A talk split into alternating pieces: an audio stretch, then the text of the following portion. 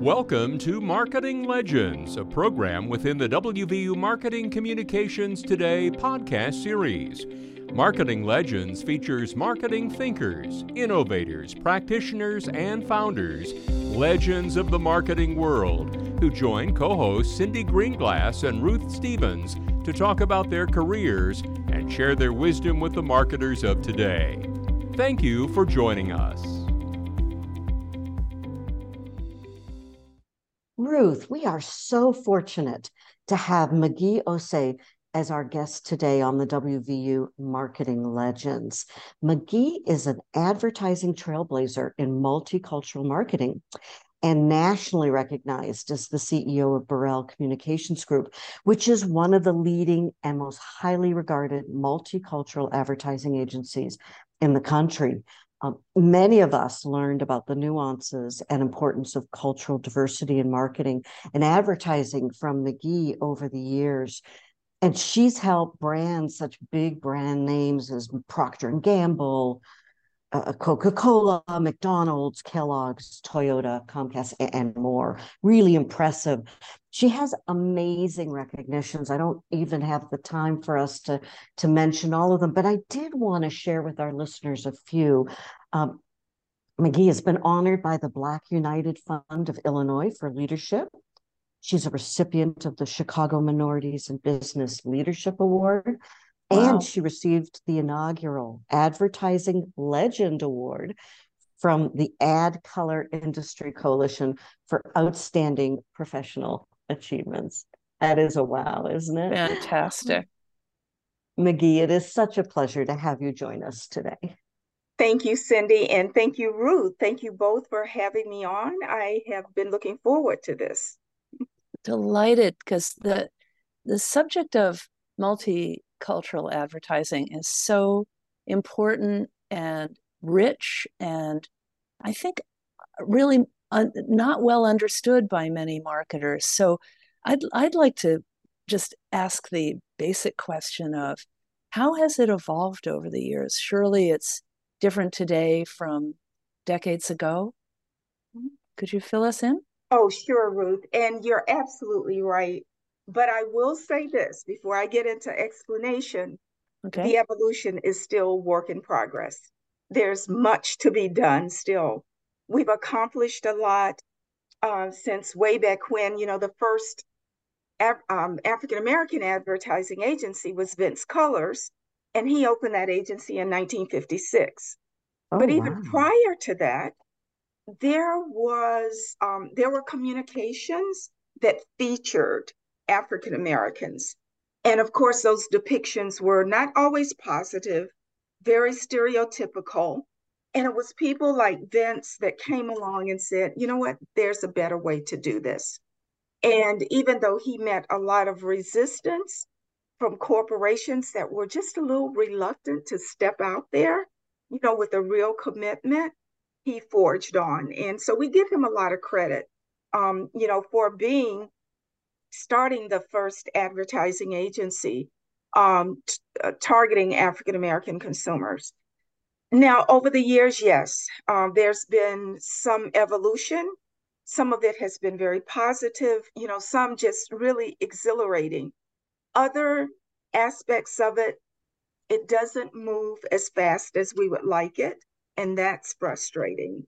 You know, when you look at the market now and you look at um, the African American consumer, who represents about $1.8 trillion in spending power, or the Hispanic, the Hispanic market, $2.1 trillion. Um, and then when you look at the industry and its makeup and the, or the number of agencies or the number of um, minorities employed in the industry, there's still very much um, to do. Um, mm. But you know, but moving on, about you know, more specific about the evolution. You know, after Vince Cullers, there came along, you know, the Tom Burrells and the Joe Muses, and I, I give Joe Muse credit for really being the father of multicultural advertising. Because mm. if you'll recall, his agency that he started, oh, I think it was in maybe 1986 or something like that, was Muse Cordero Chen. So he truly was trying to do um, multicultural advertising. Now, Tom Burrell started his agency in 1971. And, you know, Tom's, I put him up there among the top three, not just because I'm now one of the owners of the agency, but because of what Tom brought to the industry. Tom brought, he wrapped up a strategy. He took an insight and he helped those companies that were reluctant to get in the market or understand why it was necessary. He made it clear to them. You know, Tom's premise was Black people are not dark skinned white people. and I mean, how basic uh-huh. can that be, uh-huh. right? How basic can that be to wrap, you know, this insight, very strong, powerful. It was an powerful insight then. It is a powerful insight now yeah. to wrap that up in a way that people could really wrap their heads around it. So I certainly give Tom credit for that. And also, Tom Burrell was, the, you know, his agency or our agency was the first to do a national campaign for a major corporation. Um, and, you know, that really put Burrell on the map, but it also advanced um, the whole notion of multicultural marketing. What, what was that? please? That campaign was for um, Coca Cola. Mm. Oh, wow. Coca Cola, and followed by uh, national campaigns for McDonald's. You wow. know, I talk about those on the, I will say, on the agency side of the business, but there were also trailblazers uh, like Bill Sharp, who happened to have been Tom Burrell's cousin, who was a oh. VP of marketing and a, a, VP of advertising at the Coca-Cola company for years and years, going ah. back to the very early um, early 70s, right? Um, and then the people like um, Charlie Boone, who was at that time a special markets. Here's part of the evolution. We're no longer special markets, right? Um, right, right. Um, so Charlie Boone was very instrumental in the industry.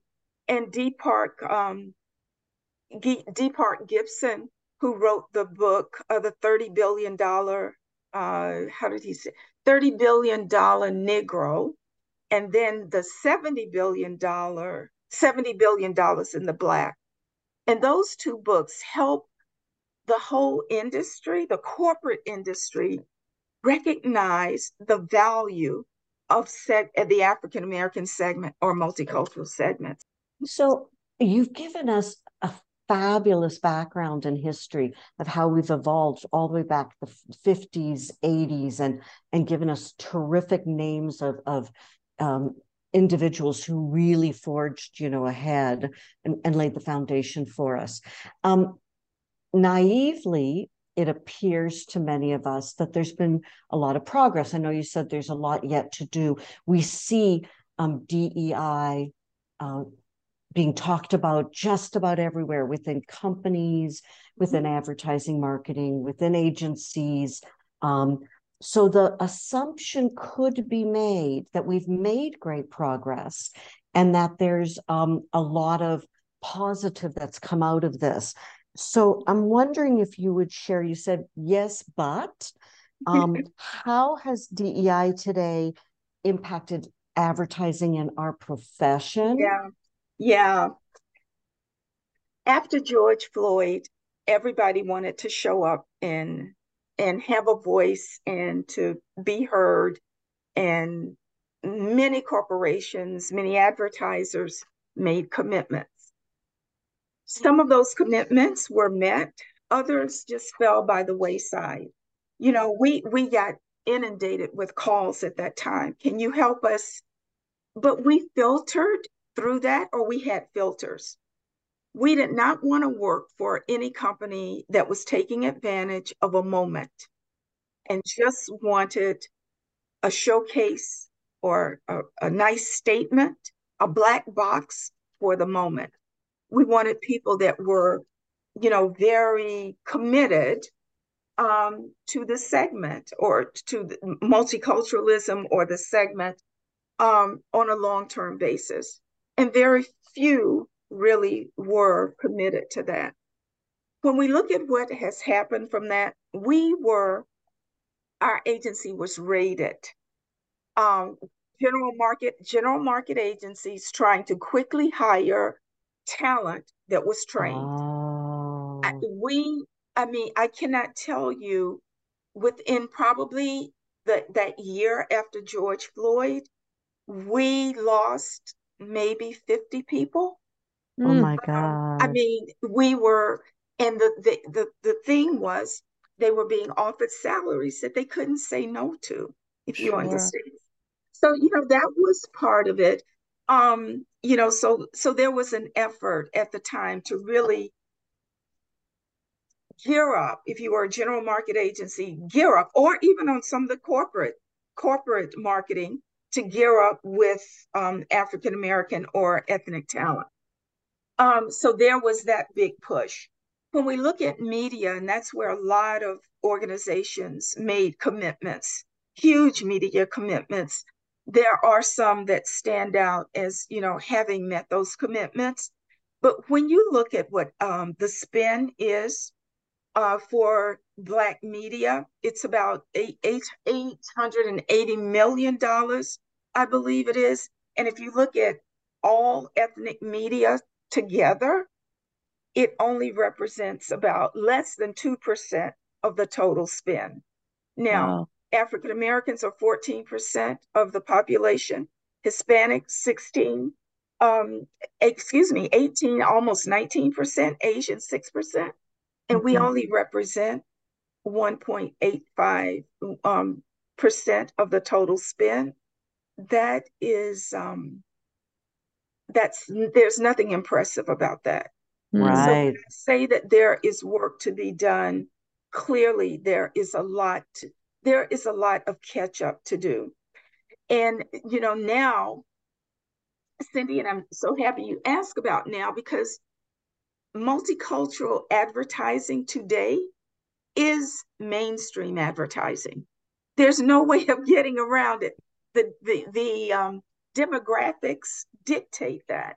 You know, as you go back, you look since I think it was like 2011, most of the babies born are of minority heritage, right?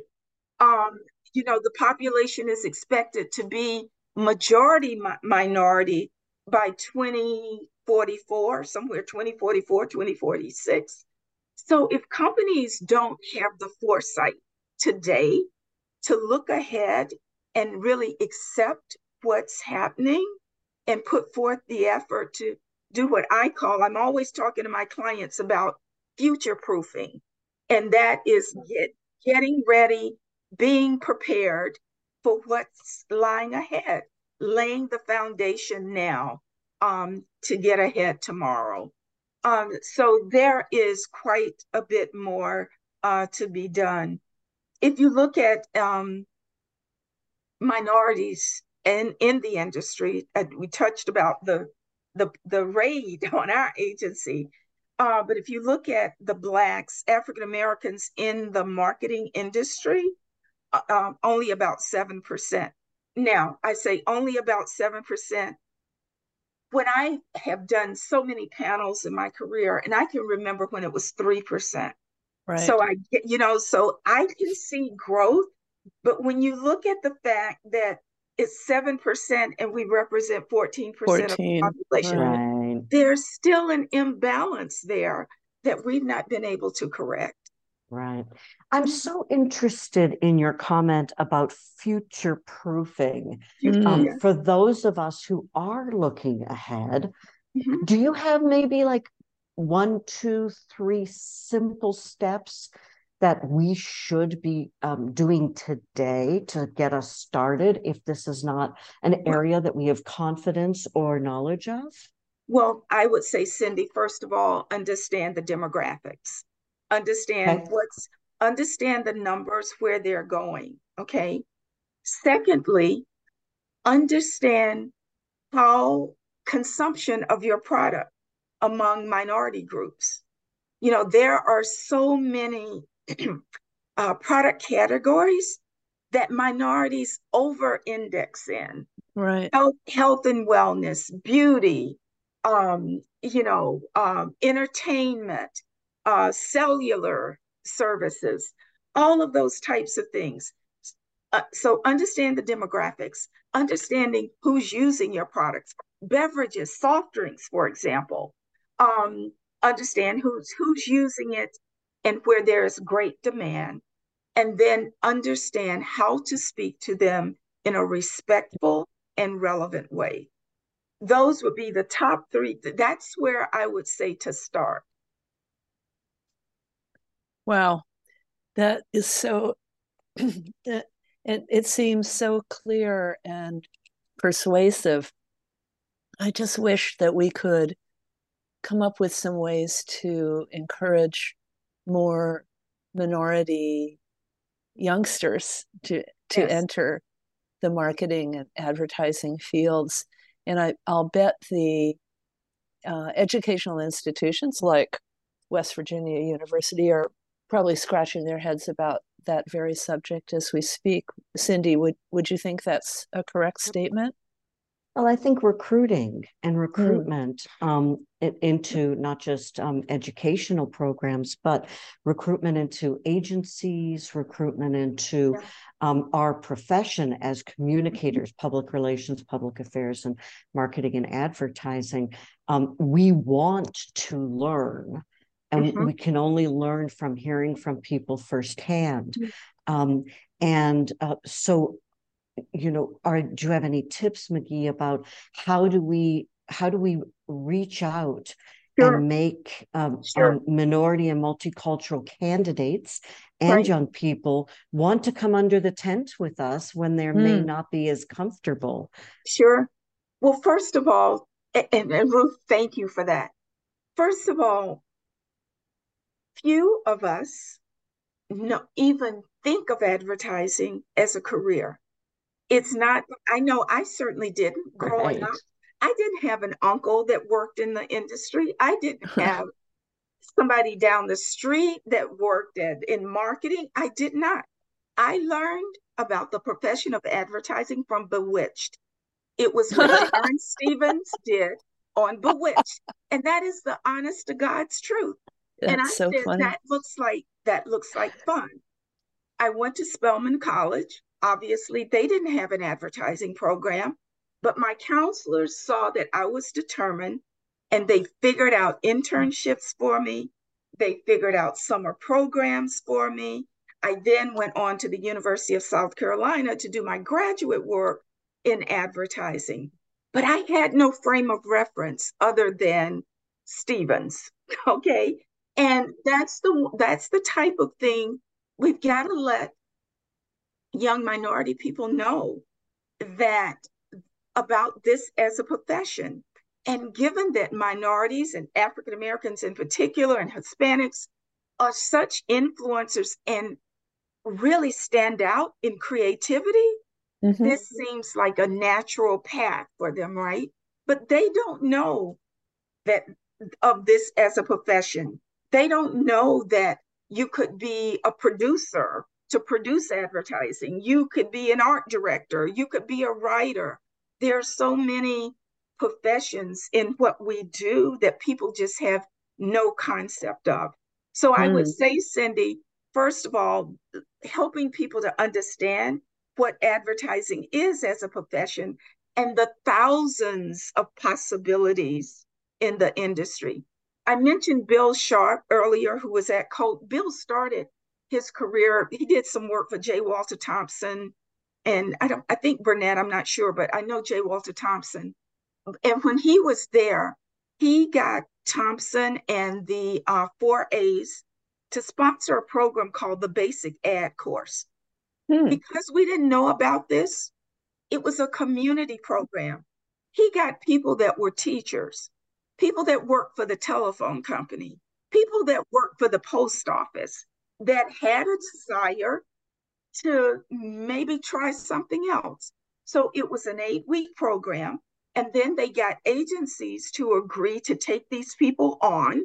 to bring them on and you know give them entry positions and so many people of color got into advertising because of uh, the basic ad course there's wow. a need for that today you know there are a number of you know so many universities have ad programs but if people don't know about it and you don't go out and recruit and bill they recruited for the basic ad program on radio Oh, if cool. you want to make a change, if you want to make commercials, and right. I mean, they they they did very basic, um, you know, very ground groundwork to get people interested wow. and to know what it was. Wow. Well, McGhee, wow. speaking about groundbreaking work, yes. Um, we understand that your agency now has uh, jumped in to the political consultancy and practice arena,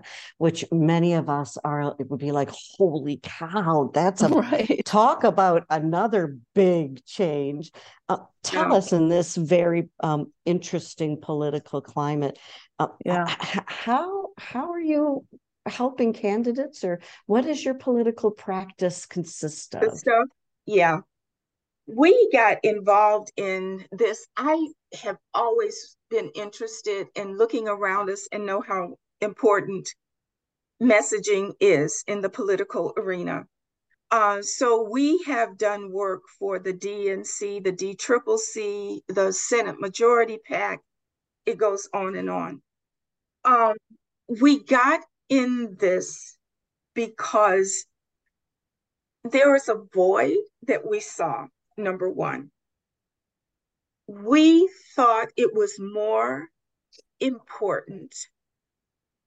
The trend was, or the tradition was, that candidates or the parties would advertise to Black people get out to vote, go out to vote. Right. It would be on like the final maybe week, two weeks of the campaign. Don't forget to vote. Early voting started, blah, blah, blah. Right. There were not conversations about the issues there were there was not what is called in this world of politics uh, persuasiveness, persuasion, persuasion advertising, where you talk about the issues. So as we started, you know, working with some of these folks, we got them to understand it's more about more than just GOTV, get out to vote. You've got to persuade people. And as you're doing the polling and all of that, understand you've got to have Black people at the table. You've got to talk to them. Their kitchen table issues are different than some others. You know, this last um, 2020 election, we worked with a number of people, and it was very important to us because we could see this and we were hearing this. We got to talk about saving democracy to Black people. Abortion is important. It is really high on the list. But to African Americans who have, you know, just such, um, who is so, a segment that is so heavily vested or invested in democracy as hope for us, that was a conversation that needed to be had. And we had to go around and around with some of our clients saying, we got to talk about democracy. We can talk about abortion too, but we've got to have these conversations. What I see now, and the polls told us that young Black men don't vote, or to the extent that they need to, we felt a responsibility that we need to do something about that. We need to figure out how to talk to young people so that they will be motivated. And what we're seeing now is that there is still such an opportunity for these conversations, we have to make people understand that it's not just don't turn out when there's a presidential election, but you got to turn out for the state and local elections too, the school board, the what have you. We've got to make people understand that. We've also got to make people understand that you're just not voting for the president of the United States. You're voting for who sits on the Supreme Court. And we don't understand that and we've not as a community really factored in that type of thinking so that's why this practice to me Cindy, when I say to you, it is the most important work that we do, my truly mean that in my heart. And now, as we're in this age of misinformation and disinformation, how can we help people discern what's truth and what's not? You know, so it just, um, there's so much to be done in this area.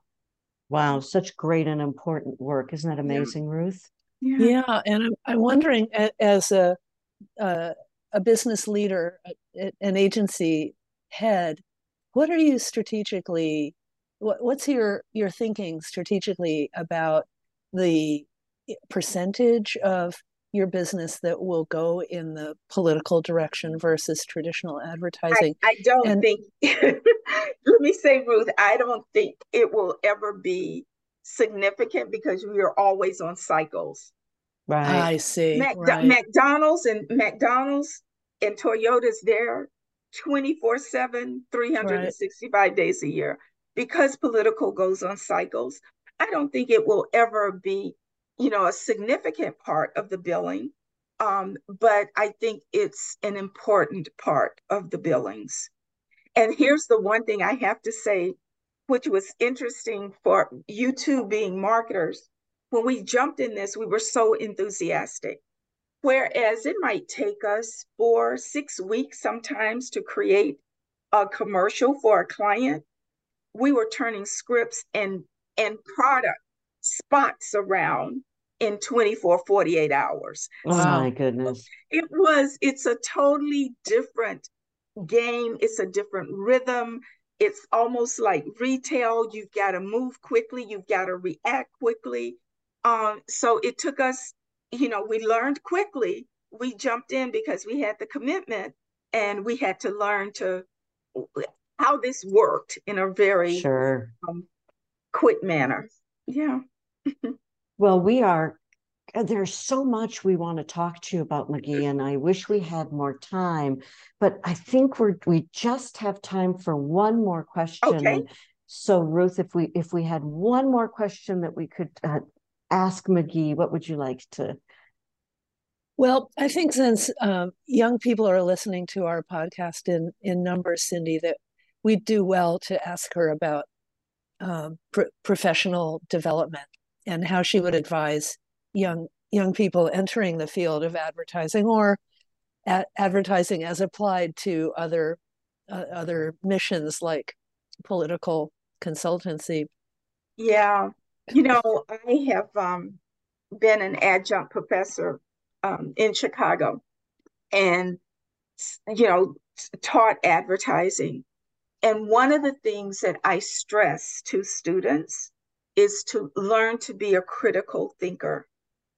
To learn to be a critical thinker. And number two, expose yourself to any and everything that you can.